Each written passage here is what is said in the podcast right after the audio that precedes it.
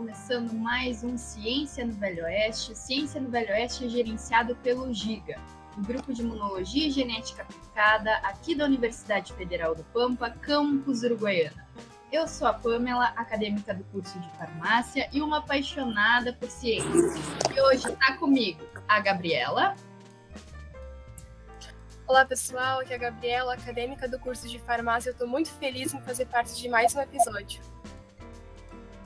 a Bibiana. Oi, gente, tudo bem? Aqui é a Bibi, acadêmica do curso de farmácia. É um prazer estar aqui de novo. O Daniel. Oi, pessoal, aqui é o Daniel, acadêmico do curso de farmácia. É um prazer estar participando de mais um programa com vocês. E a Nath. Oi, oi, pessoal, aqui é a Nath, acadêmica do curso de farmácia, e é muito bom estar aqui mais uma vez. E o nosso assunto de hoje, pessoal, é medicalização. E quem está aqui com a gente para falar sobre esse assunto são duas pessoas que vocês já conhecem muito, muito bem, que é a Zilmara Luiz e a Juliana Silveira, acadêmicas do curso de medicina. Tem uma parceria aqui com o podcast, o Projeto Mídias, como promoção de saúde mental aqui da Unipampa Campus Uruguaiana. Quem nos acompanha direto já conhece as meninas, elas já estiveram aqui várias vezes com a gente. Então, Zilmara, Juliana, sejam mais uma vez muito bem-vindas e é um prazer estar novamente com vocês. Olá, galera! Olá, ouvintes! Nós que agradecemos uh, poder participar de mais um Ciências no Velho Oeste. E vamos lá, então. é um prazer de novo aí, gente, estar com vocês. Vamos lá! Então, meninas, nós podemos começar com vocês nos explicando o que é medicalização.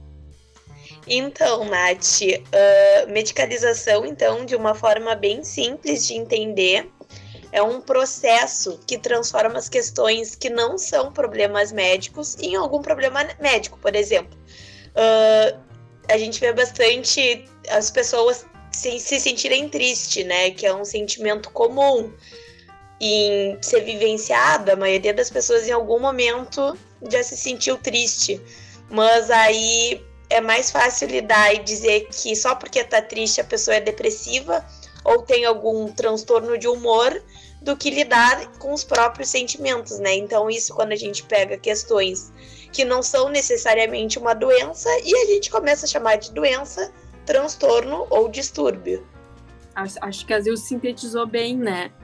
Uh, por isso que até para a gente, por exemplo, caracterizar a depressão, né? Quando a gente quer fazer isso, a gente tem que ter, tomar muito cuidado, né, Zil? Porque é normal todo mundo se sentir um pouco triste de vez em quando.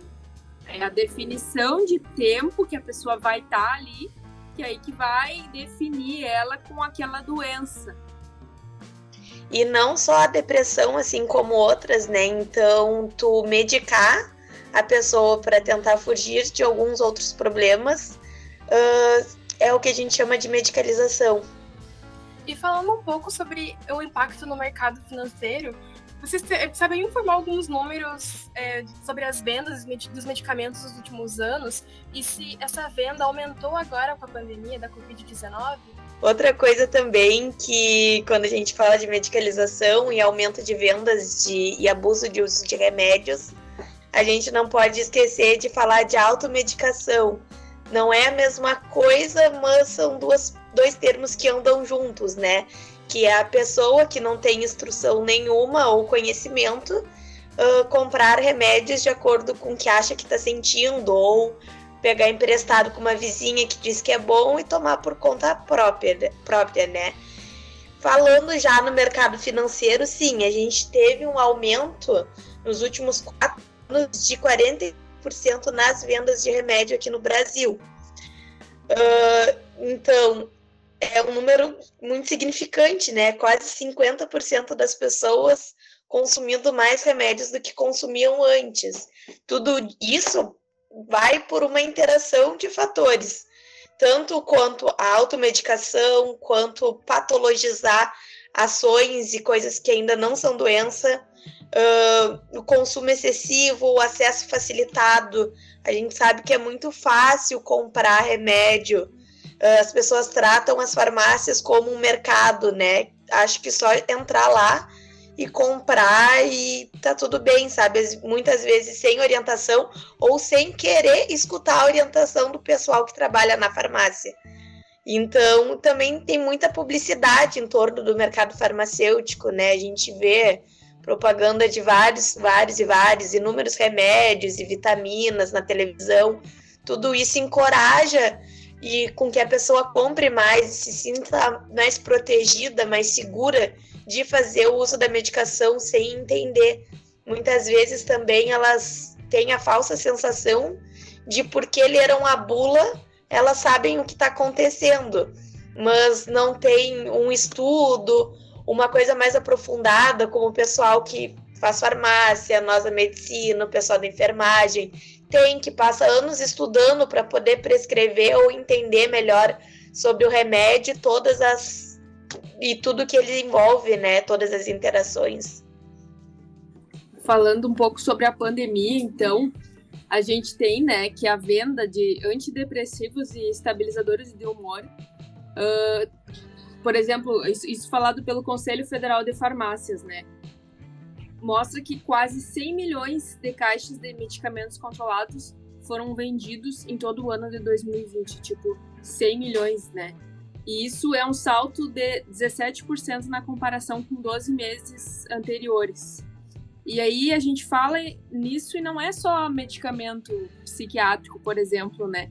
A gente tem uma medicação que todo mundo, você, principalmente vocês que são da farmácia, sabem, né? Quem que não entrou na farmácia nessa pandemia e não escutou? Ah, não quer levar uma vitamina junto, né? Então, houve um aumento de 180% nas vendas de vitamina C e 35,6%, por exemplo, né, de vitamina D. E aí a gente sabe que vitaminas, elas não fazem só bem, né, Zil? Não, e detalhe que esse aumento aí que a Ju falou de 180% foram contabilizados nos primeiros três meses de pandemia. Então pode ter certeza que esse número estourou os 200%. E tem muita gente que quer fazer reposição, mas sem nunca nem ter dosado os níveis de vitamina, né? Ou por conta própria.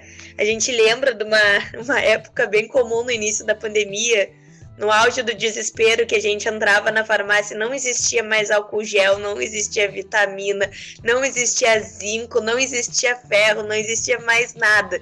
Tudo que pudesse ser comprado para ter em casa, achando que ajudar em algum momento foi, né? Então, na pandemia a gente teve um boom de casos de medicalização e automedicação. Agora, Olha. trabalhando na farmácia, eu acho que eu podia até comentar isso também. A gente teve uma eu noção. Comentar. Do quanto o pessoal tá usando vitamina. Vocês não têm ideia, gurias. Pelo menos, sei lá, umas cinco eu indicava ou, tipo, mostrava. Mas nem indicava, né? Porque a gente chamava logo a farmacêutica responsável pela Panvel para falar melhor. Mas o pessoal chegava lá com umas dosagens absurdas e queriam comprar, tipo, a todo custo. E se tu não dava, ou se tu não indicava, ou se tu falava que a pessoa tinha que fazer algum exame, meu Deus, ficam bravos? Tu não pode falar. Não pode falar nada, tu tem que ficar quieta. Inclusive, teve um caso de uma, uma moça que chegou relatando que ela estava com peso nas pernas e coisa disse que já estava tomando castanha da Índia, que é indicado para essa, essas questões, né? Que ela queria um diurético. Ah, beleza, chamamos a farmacêutica para ver um mais fraco, né? Porque, pô, não dá para ficar indicando diurético assim do nada. Aí ela, a, a farmacêutica indicou hidroclorotiazida, que é um mais fraco, né? Mas ela não queria, ela queria o Lasix, que é furosemida, e é um dos mais fortes. E aí tu convencer a pessoa a levar o mais indicado para ela. Ela acabou levando furosemida, gente. Ela não levou o que a farmacêutica indicou. Isso aconteceu, inclusive, ontem. Tudo isso aconteceu ontem. E a gente Eu... ficou assim, moça, pelo amor de Deus. Por favor, vou te mandar o episódio do CNVO amanhã, tá? Deu uma escutada. Você foi escutada? Mas... Mas você Gente, sabe. Ela ficou que... brava? Ela ficou brava com a indicação da farmacêutica. Ela ficou bem brava, gente. Ela ficou bem brava. Foi, foi meio tenso esse negócio. Horas. Coisa, né, pra que comprar o indicado se dá pra comprar um mais forte. Todo mundo sabe que se é mais forte é melhor. Ah, Com certeza. Por quê, né? e, tu, e tu sabe que também o uso de fitoterápicos aumentou bastante, assim, na pandemia. Tipo, em alguns estados, mais de 40% da população aumentou o uso de passiflora, melissa, camomila. Ah, e tem aquela falsa ilusão, né, que não, isso é vitamina, vitamina não faz mal, que nem a Ju tava falando. Água de melissa? Não, não vai fazer mal, é, é natural. Como se as coisas não tivessem contraindicações, né, e efeito adverso, então é bem complicado. As pessoas têm esse, esse negócio de que é porque é natural, faz menos mal do que os medicamentos, né? Isso a gente vê bastante, bastante na farmácia. A gente às vezes recomenda, a farmacêutica recomenda algum medicamento e eles não querem, eles querem o fitoterápico, ah, porque fitoterápico é natural e é, é melhor. É sempre assim. Não, eu não quero esse porque fitoterápico é melhor, né? E às vezes tu, tu vai demo- chamar a farmacêutica, vai se informar, ou tu sabe até a informação pra passar, e as pessoas elas não aceitam. Elas não aceitam a opinião do farmacêutico. Óbvio, isso ele veio reduzindo ao longo dos anos. A gente vê bastante gente que já chega na farmácia e pede pra falar diretamente com o farmacêutico. Mas ainda o negócio do fitoterápico é, é natural, é melhor. Isso aí que tu tá falando é bem importante, sabe? Porque tu, pode ter. É, é evidente, a gente não precisa nem citar os dados que a gente tem, né? Sobre agravamento de quadros psiquiátricos com a Covid, né? É, foi um número bem impressionante, assim. Mas o que, que a gente quer dizer, né? Tem aquelas, aqueles extratos, né? Que tem disso, daquilo, daquele outro, para ansiedade. Eu acho assim, ó, a pessoa pode fazer uso do que ela quiser, desde que, se ela recebeu é, indicação de usar um remédio, por exemplo, um psiquiátrico, né? Devidamente de um médico, então que ela use as duas coisas ao mesmo tempo, mas que ela não ignore a medicação que foi prescrita pelo médico para um quadro psicológico para ficar usando só um fitoterápico, entendeu? Ou um chá. Isso é uma coisa que a gente, né, que a gente vê muito. Tem pros dois lados, né? É. E só para deixar claro aqui que ninguém é contra o uso de medicação quando necessário, tá? Antes que diga, faço farmácia por quê? Faz medicina pra quê? Se não quer que a gente tome remédio. Se eles falaram, eu vou abandonar tudo. mas na verdade a gente ri e brinca, mas o que a gente se preocupa mesmo é com o aumento do número de diagnóstico que às vezes é duvidoso, né? A gente vê assim, vivencia.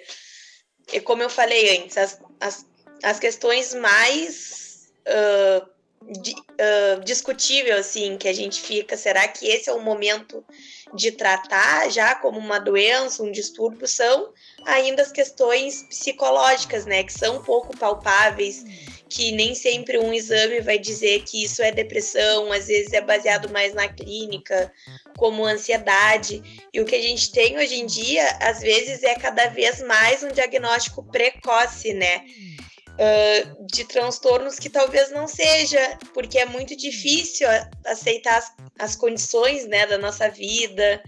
A gente não quer nunca ninguém triste, a gente não quer nunca ninguém com um sentimento de ansiedade, sendo que nem sempre ele é maléfico. A gente nunca quer que algum outro sentimento, um sofrimento, ah, nos coloque a par de pensar, nossa, e agora? Tipo, será que eu tô fazendo isso certo?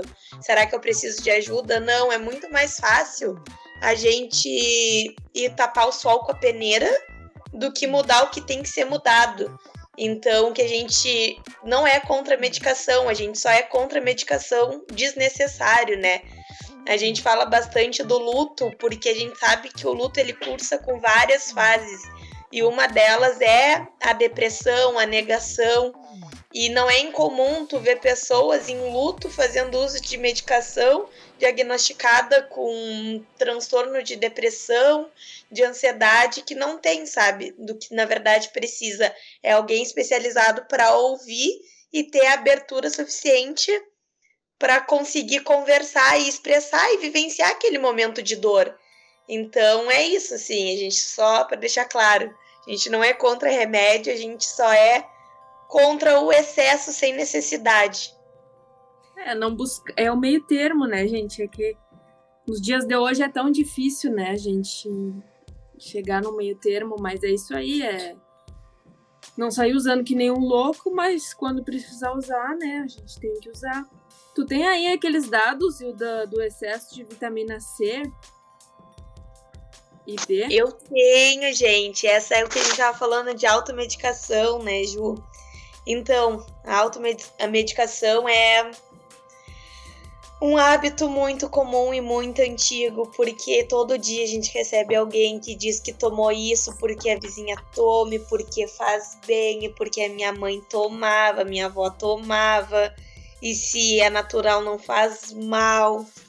Mas na verdade faz sim.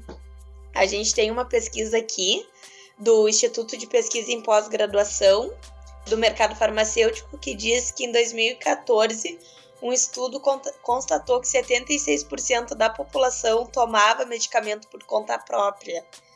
Em 2016 baixou um pouquinho para 72, mas em 2020, que foi no ano que começou, né, a pandemia, 81% estavam indicando consumir algum remédio ou alguma vitamina sem indicação nenhuma. Então, por mais inocente que seja o remédio, ah, é só para febre, ou é só para dor, todos eles causam algum efeito no nosso corpo, dependendo da dose, né? Tanto a paracetamol quanto a dipirona, e como a Ju falou da vitamina C, que a gente viu que subiu mais de 180% nos primeiros três meses. O excesso de vitamina C ela pode causar uh, problemas gastrointestinais, como diarreia, cólica, dor abdominal, dor de cabeça.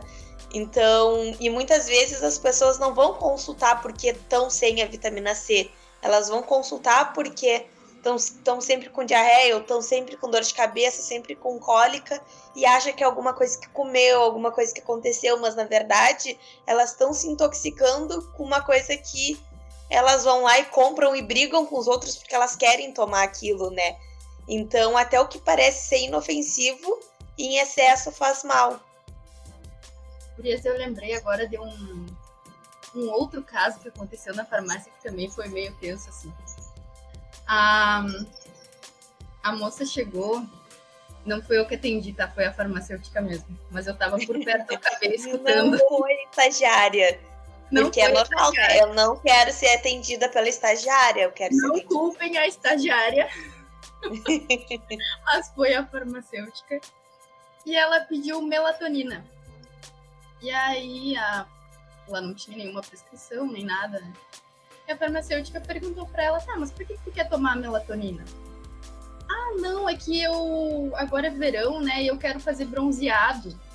Então eu queria tomar melatonina para me ajudar a um bronzeado mais bonito.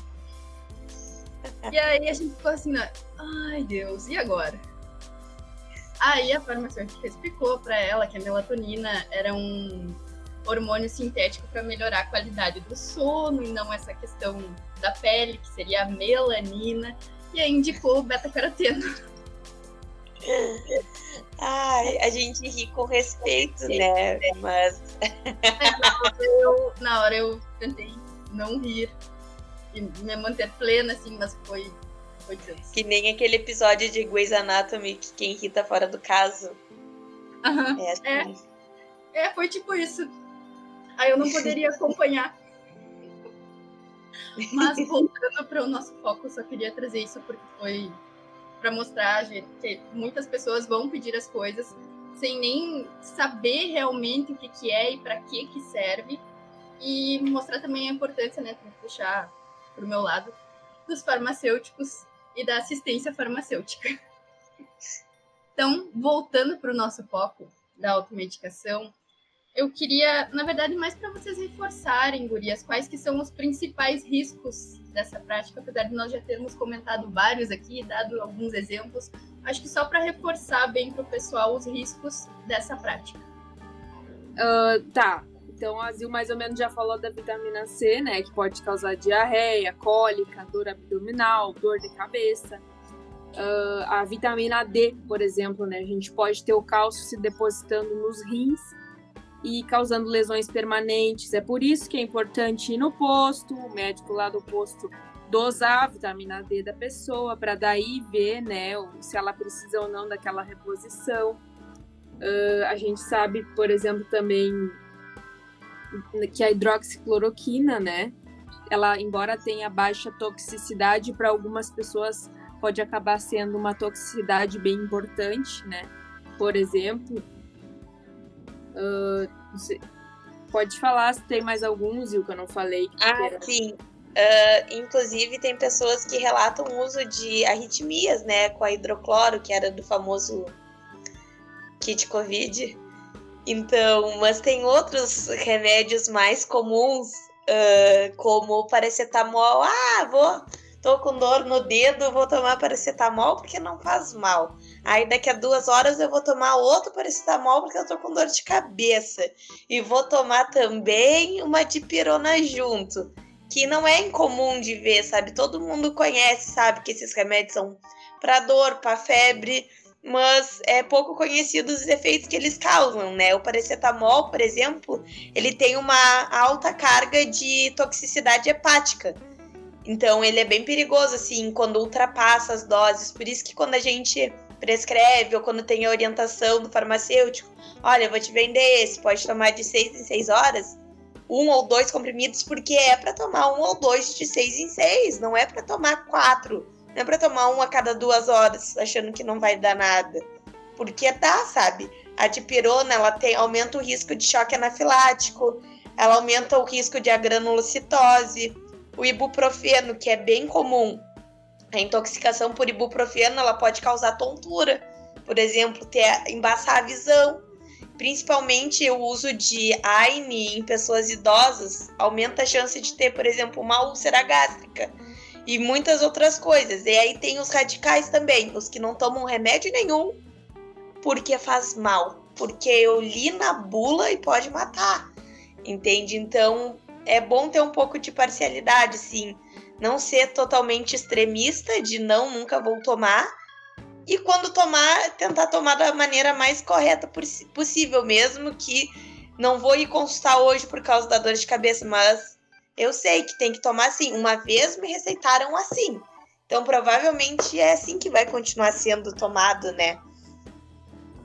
Então, isso aí que a Zil falou me fez lembrar algumas das palestras que a gente acabou fazendo, né, Zil?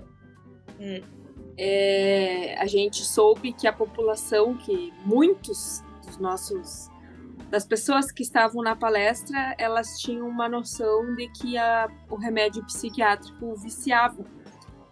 E aí a gente vê que as pessoas têm uma, uma visão totalmente distorcida das coisas, sabe? As pessoas não entendem o conceito de ser diagnosticado com uma doença psiquiátrica, realmente precisar daquela medicação e que aquilo ali vai fechar como uma luva para elas, entende? Um, um profissional estuda anos para receitar, né? O psiquiatra vai estudar três anos para escutar ela e para ver que ela precisa daquela medicação. Então não vai, ah, eu vou dar um remédio para isso aqui porque eu quero que ele fique viciado agora em, entendeu? Na, na tal medicação. Não é assim que funciona, sabe? Então, quando a pessoa tem aquele diagnóstico e precisa de um remédio psiquiátrico, vai, toma, sabe? Vai lá e toma e não fica pensando que vai viciar. O ideal seria que todo mundo nascesse perfeito e não precisasse de nenhuma medicação, né? Mas infelizmente as pessoas nascem com problema, às vezes, uh, de colesterol, né? Acabam desenvolvendo, às vezes nascem, às vezes desenvolvem. É, às vezes a pessoa também acabam tendo pressão alta. Ah, não vou, não vou tomar remédio, porque remédio é ruim. Tá, e aí vai, vai fazer essa essa hipertensão, né, essa pressão alta, evoluir até aonde, né? A gente tem que tentar medir bem as coisas, sabe? Nem tudo é 8 ou 80, né, Zil? Muito isso que a Ju falou. E assim, uh, enquanto eu ouvia falar, eu lembrava que muito importante reforçar que ninguém nasce sabendo e ninguém é obrigada a saber exatamente como se toma todos os remédios, né? Mas uh, todo mundo deveria ser pelo menos consciente de escutar o que o profissional que estudou, que está estudando, tá ali para te dizer e te orientar. Uh, assim como a Ju falou das dúvidas dos antipertensivos, a gente vê também uh, bastante gente abandonando tratamentos por conta própria, porque ai, não fez efeito, sendo que o ideal seria sempre alguém explicar, algum profissional, quando dá o remédio, né, que demora. Uh, o, anti, o antidepressivo ele não faz efeito hoje. Eu comecei a tomar hoje, amanhã eu vou estar melhor. Não, que age sobre depósito, sabe? Assim como a pressão. O ideal é explicar, é o remédio para a vida toda. Se tu for diagnosticado assim, tu vai ter que tomar, sabe? Mas outra coisa que a gente observa bastante também é que as pessoas elas não querem mudar o estilo de vida onde estão inseridos porque é cômodo e eles esperam que somente um remédio vai fazer conta de curar tudo. Por exemplo, não fazer uma atividade física, não diminuir o sal da comida, come carne gorda todos os dias, uh, não fazem nada, tomam quatro remédios, a pressão continua descontrolada e aí a culpa ou é do remédio, ou é do médico, ou do farmacêutico. E quando acham ruim que o farmacêutico não está liberando depois que já passou seis meses sem consultar para renovar a receita, entende? Como se tivesse tudo bem, assim, e não consegue enxergar o real problema. Então, tem várias facetas, assim, no meio da medicalização. O, até quando uma pessoa precisa de um remédio e ela precisa só de um remédio, tipo, ela não ela não tem que ser responsável pelo seu tratamento também, fazer as mudanças orientadas. Então, tem a falsa sensação que o remédio ele cura tudo, né? E não é bem assim. Gurias, e mesmo diante desses riscos vocês expuseram agora sobre a automedicação, é, muita gente ainda faz, né? Quais são os fatores que promovem esse consumo indiscriminado de medicamentos?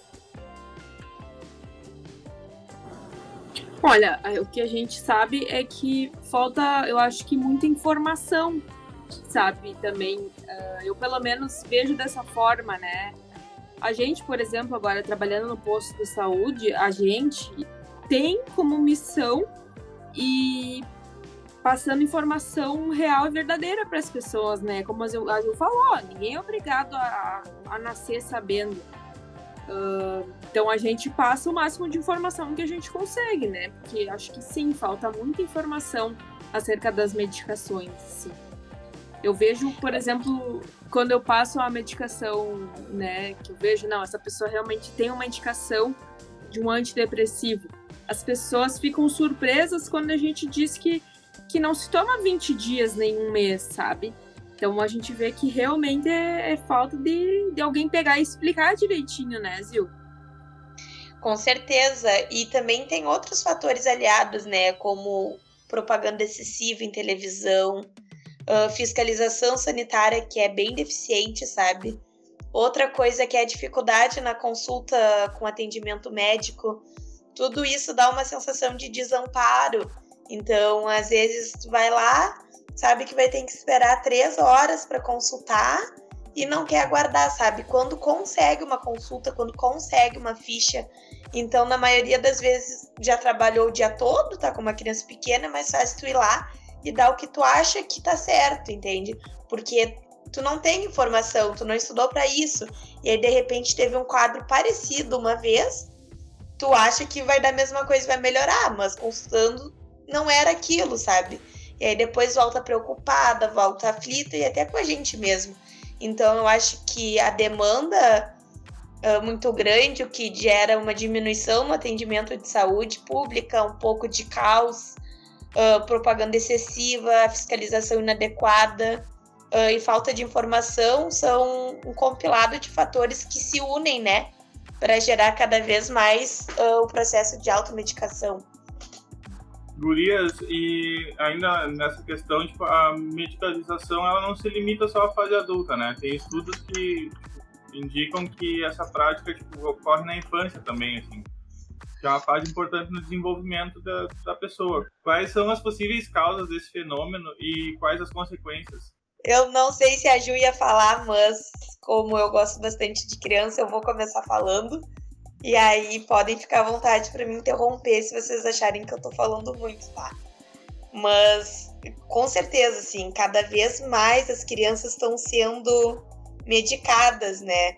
Uh, no Brasil mesmo, de 3 a 7% das crianças são diagnosticadas com transtorno do déficit, déficit epa, eu tô no trava-língua, déficit, déficit de atenção e hiperatividade. então, é muito, sabe? É muito. No Brasil, uh, em 2000 e em 2000 e em 2000 tinha 70 mil crianças fazendo uso da famosa Ritalina, né, ou do Concerta, que é o nome farmacêutico. Em 10 anos, esse número subiu para 2 milhões de caixas vendidas. Então, foi uma coisa que despencou no diagnóstico. E aí eu sempre fico me perguntando: despencou mesmo? Aumentou o número de crianças sendo diagnosticadas com isso? Mas realmente elas têm TDAH? Ou os adultos não conseguem compreender a fase de desenvolvimento infantil, né? Porque nesse período a criança está passando por muitas transformações. Uh, criança gosta de brincar, gosta de correr, gosta de cantar, uh, gosta de ficar fazendo movimentos, uh, agitando, sabe? A minha mãe me chamava de botãozinho, porque eu vivia com o dedo nos botão. Eu vivia correndo, eu vivia dançando. E até então, na minha época, eu acho que se eu vivesse no mundo de hoje, provavelmente diriam que eu tenho TDAH mas na verdade é que é muito difícil entender e fazer pa parte do que é ser criança, né? Uh, ficar parado para uma criança é desafiador. Ainda mais se tu nunca foi para uma escolinha, entende? Tu nunca aprendeu a conviver com outras crianças. Uh, tu tem, tem em casa, tu tem mais irmãos, tu vive brincando, não tem muito limite. De repente te colocam no colégio, que pode ser já uma experiência traumática. Que até hoje tem crianças que detestam ficar na escola porque simplesmente largam lá e diz que tem que ficar quatro horas sentada, prestando atenção, sendo que é um ambiente totalmente atípico, entende? Então a sociedade ela é um pouco equivocada, eu acho que ao lidar com o significado do que é ser criança hoje em dia, falta um pouco de escuta dos pequenos, falta um pouco de respeito com essa fase também, com essa faixa etária e aí fica considerando o que é normal para o desenvolvimento como se fosse uma coisa inadequada. E é muito mais fácil tu pegar e tu tacar um remédio abaixo e educar a ficar sentado, a prestar atenção, do que tu entender todos os ambientes que aquela criança está convivendo, né? Porque é o que a gente sempre diz, ah, para se relacionar com outra pessoa é muito difícil. Vem a pessoa, tu acaba conhecendo e ela vem de outras famílias com outros hábitos e outros gestos. Com a criança também é assim, cada uma tem um tipo de educação, nem todo mundo é igual. Uh, eu acho que, eu tenho certeza, na verdade, que as autonomias deveriam ser mais respeitadas. Não que não exista TDAH, eu não estou falando isso. Estou dizendo que talvez tivesse que ser analisado uh, mais caso a caso. Existem escalas de diagnósticos, mas que nem sempre é aceitável. Geralmente as professoras são as, os primeiros contatos da criança, as pedagogas. Então elas que fazem a sinalização, aí manda para um psiquiatra, para um psicólogo e os pais também muitas vezes colaboram. Eles com o capitalismo, a gente sabe que o adulto geralmente ele não fica em casa, ele sai para trabalhar. E aí quando chega acha que a criança está muito agitada. Mas às vezes é carência, sabe? Passou já quatro horas dentro de uma escola, tem escolinhas que a criança fica o dia todo, então falta aquele aquele conhecer, aquele lidar com a fase, ter paciência, porque a cada etapa do desenvolvimento é uma coisa que vai pegando. Quando é criança, gosta de mexer em botão, aí depois cresce, quer riscar as paredes toda, aí daqui a pouco só quer jogar bola na rua. Então são várias etapas do desenvolvimento que deveriam ser respeitadas, ao invés de ser super, hiper, mega medicada. É. Então, mais ou menos resumindo, a gente não sabe até que ponto as crianças não estão sendo colocadas numa caixa, né? Pra seguir um padrão e parar de incomodar. Eu não sei se vocês já viram um filme, é, O Pequeno Príncipe. É um filme que eu gosto bastante, até tem, no, tem na Netflix. E tem no início do filme é, uma criança que a mãe dela faz de tudo para ela ser a adulta ideal. É, todo, já toda com focos e com estudando de tal forma, tendo horários. Então a gente é bem isso aí, a gente não sabe até que ponto já não estão querendo, sei lá, for, formar já um pequeno adulto, sabe? E, e é, isso é uma coisa que a gente vê pela gente, né? Já passando agora para adolescentes barra adultos, né? A gente tem muito aquela coisa de ser produtivo, né? Vocês devem ser assim, nós todos somos. Pelo menos eu acho, né? E o que, que eu fiz hoje, sabe? Será que eu fui produtivo o suficiente, né? Então a gente tem isso, eu, eu não deveria ser tão assim, né? Mas a gente tem, e, e é muito disso que faz a gente acabar, às vezes, usando coisas, às vezes, sem prescrição, né? Sem, sem necessidade a gente escuta falar. E falando, aproveitando o gancho da Ju no ser produtivo, uh, só para deixar dito que o Brasil é o segundo país que mais usa a Ritalina e conserta, só perde para os Estados Unidos, que a gente sabe que lá fora tem uma cobrança excessiva pela perfeição, né? Sobre começar antes a estudar para conseguir bolsas em universidades, para tirar as melhores notas, para per pertencer de tantos clubes. Então, até onde a gente não tá ficando assim também, né? Em cobrar tanto das crianças. Uh, eu não sei se algum de vocês tem experiência ou convive com criança. Eu mesmo, hoje em dia, no meu grupo familiar, tem pouquíssimas, assim, que eu conviva mais, até mesmo por morar longe de casa. Mas eu tive irmão mais novo, então convivi muitos anos com criança. E a gente, sei lá, sabe, hoje em dia também com a questão da internet, é, tem os mini blogueiros e tem gente que ganha dinheiro já com isso, sabe? Então é outra coisa que cresce a, a carga né, nas crianças, tanto ator, mini blogueiro, modelo, e buscar um protótipo de um adulto exemplar. Só que sem perceber que ainda é uma criança, sabe? que ainda deveria ter espaços para fazer outras coisas, ou só para ser criança. Eu acho também, eu, aliás, eu tenho certeza, né? A gente vê muito, muito, muita propaganda em cima, como a gente falou, de, de determinadas vitaminas, né? Então eu acho que às vezes é, eu acho que a fiscalização deveria agir, sabe? Coibindo certas práticas, porque tu vai para um idoso oferecer uma vitamina, é claro que ele vai querer uma vitamina, entende? a gente atendendo, a gente sabe, eles chegam a pedir, eles mal, mal deu oi para eles, eles já querem uma vitamina. Então eu acho que tem que ter um controle maior, sabe? Não sei, não sei ao certo também como procederia isso, mas e também acaba mascarando, né? Agora tu já passou para os idosos, vamos lá. Outras questões médicas, porque é, é normal tu ver a pessoa chegando, ah, eu quero uma vitamina, porque eu tô perdendo peso. Como se perder peso talvez não fosse algum outro problema envolvido, né? Que a gente precisa investigar, mas aí não, aí fica retardando, retardando, retardando, porque acha que a vitamina simplesmente vai, vai ganhar peso. Aí compra uma vitamina D, um complexo A, Z, A, K, sei lá, para ganhar peso. Sendo que elas têm diferentes funções, sabe? E nem talvez nem seja mais adequada para isso. Então a gente vê bastante. Pois é, Gurias. A Ju é, acabou de falar sobre o controle da venda desses medicamentos. E, além disso, é, quais seriam outras medidas para combater a automedicação? Saberiam nos informar?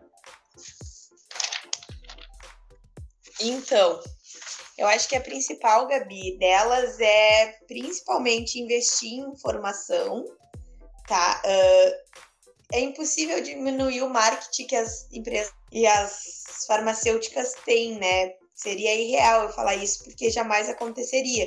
Então, a gente teria que se munir contra a, desinforma a desinformação, principalmente trabalhar em equipes multidisciplinares, que às vezes as pessoas falam bastante em multidisciplinar, mas trabalham sozinhos, sabe?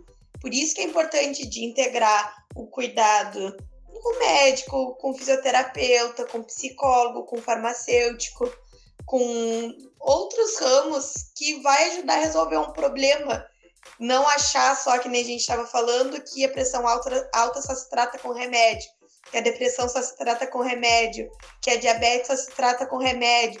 Não, muitas coisas se trata com atividade física, alimentação, uh, informação correta na hora de comprar os medicamentos, uma abertura para ter com quem uh, per perguntar e, na dúvida, aonde procurar, saber onde procurar informação de qualidade, principalmente.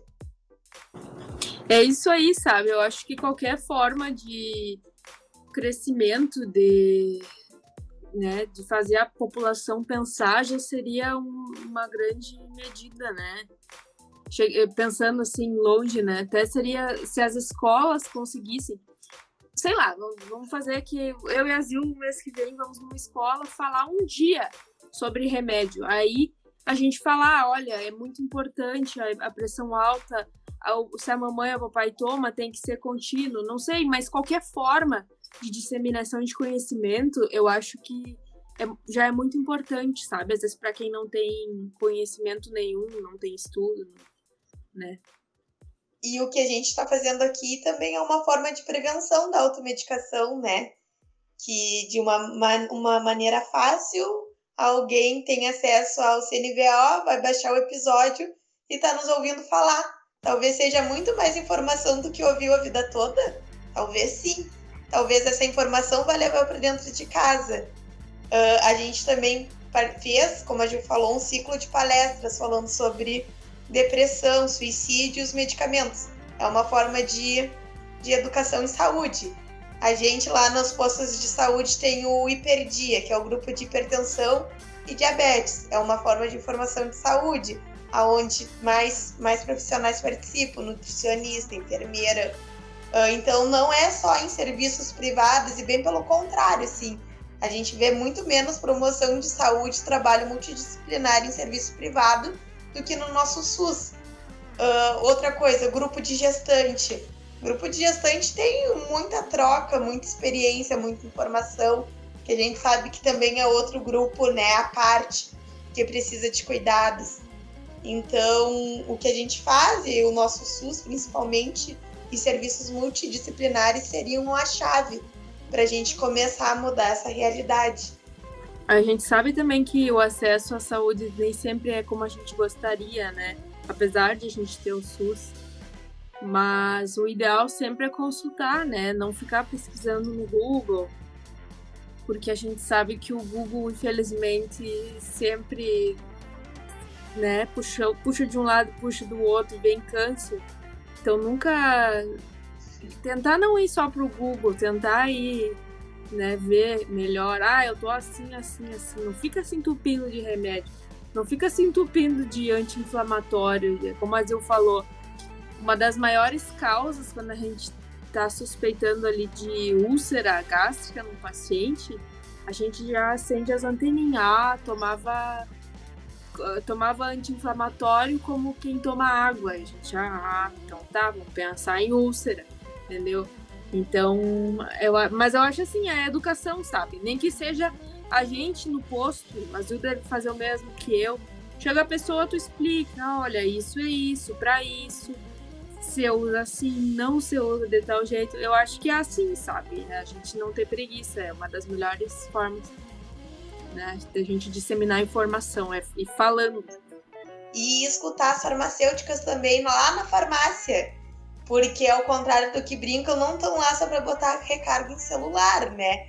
E as pessoas desvalorizam muito os profissionais, principalmente na farmácia, porque vocês que convivem com isso, as gurias que já estão no estágio, devem ver. Às vezes, eu, como cliente, vou na farmácia e vejo as pessoas distratando o pessoal que está lá, sabe? que estudou para estar tá te vendendo aquilo, para te informar, para te orientar, e mesmo assim querem as coisas do jeito delas, que nem as gurias já relataram bastante. Então, né? É isso aí, basicamente.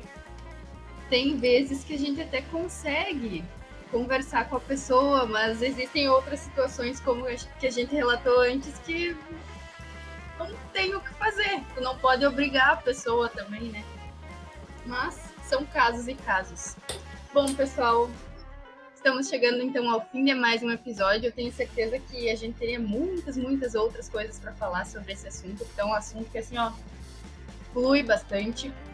E eu quero agradecer a Zilmara e a Ju por mais uma vez estarem aqui com a gente, compartilhando o conhecimento de vocês, a experiência de vocês sobre esse assunto tão legal e tão importante da gente tratar e trazer aqui para o pessoal. Então, mais uma vez, muito obrigada. Foi um prazer tê-las aqui com a gente novamente e até o próximo. Uh, Pamela e equipe, eu quero agradecer e aproveitar para puxar o gancho para dizer para o pessoal que nos ouviu se gostou, se não gostou também, mas siga a nossa página lá no Instagram, é Projeto Mídias. Semanalmente ou quinzenal, a gente está tentando manter ela bem atualizada com assuntos de relevâncias tanto para estudante quanto para a população leiga, sempre tentando fazer com que a informação circule. Então, um beijo. Muito obrigada, pessoal, por nos receber sempre tão bem. Muito obrigada, também estou muito feliz novamente. Tá bom, obrigada, gurias, por participarem de mais um episódio. Mais uma vez foi muita informação, muitas dicas, então muito obrigada e até o próximo. Obrigada, gurias, por trazer informação para nós, para nossos ouvintes. Espero que a gente tenha conseguido conscientizar sobre esse assunto e até o próximo episódio, pessoal. Gurias, agradecer mais uma vez a participação de vocês. Aí acho que é um assunto bem importante, assim, que é uma coisa que a gente vê acontecer bastante e, e tem que mudar esse quadro, é uma coisa bem séria. Acho que isso aí tem que ser, a gente tem que trabalhar para reverter isso aí. E mais uma vez agradecer, né, a presença de vocês, sempre trazendo os assuntos relevantes aí que o pessoal gosta muito. Agradecer aos meus colegas pela companhia de sempre e até a próxima semana. Valeu, pessoal. Obrigada pela presença mais uma vez, meninas. É sempre um prazer ouvir vocês, principalmente sobre um assunto tão importante como esse. E a você ouvinte que ficou até aqui com a gente, não esquece de curtir nossa página lá no Facebook, nos seguir no Insta. Se precisar entrar em contato com a gente, é só chamar lá no direct do Insta ou mandar um e-mail para contato@ciencianovelhoeste.com. Um super beijo e até o próximo episódio. Por hoje é isso, pessoal. Até o próximo Ciência no Velho Oeste. Um grande abraço.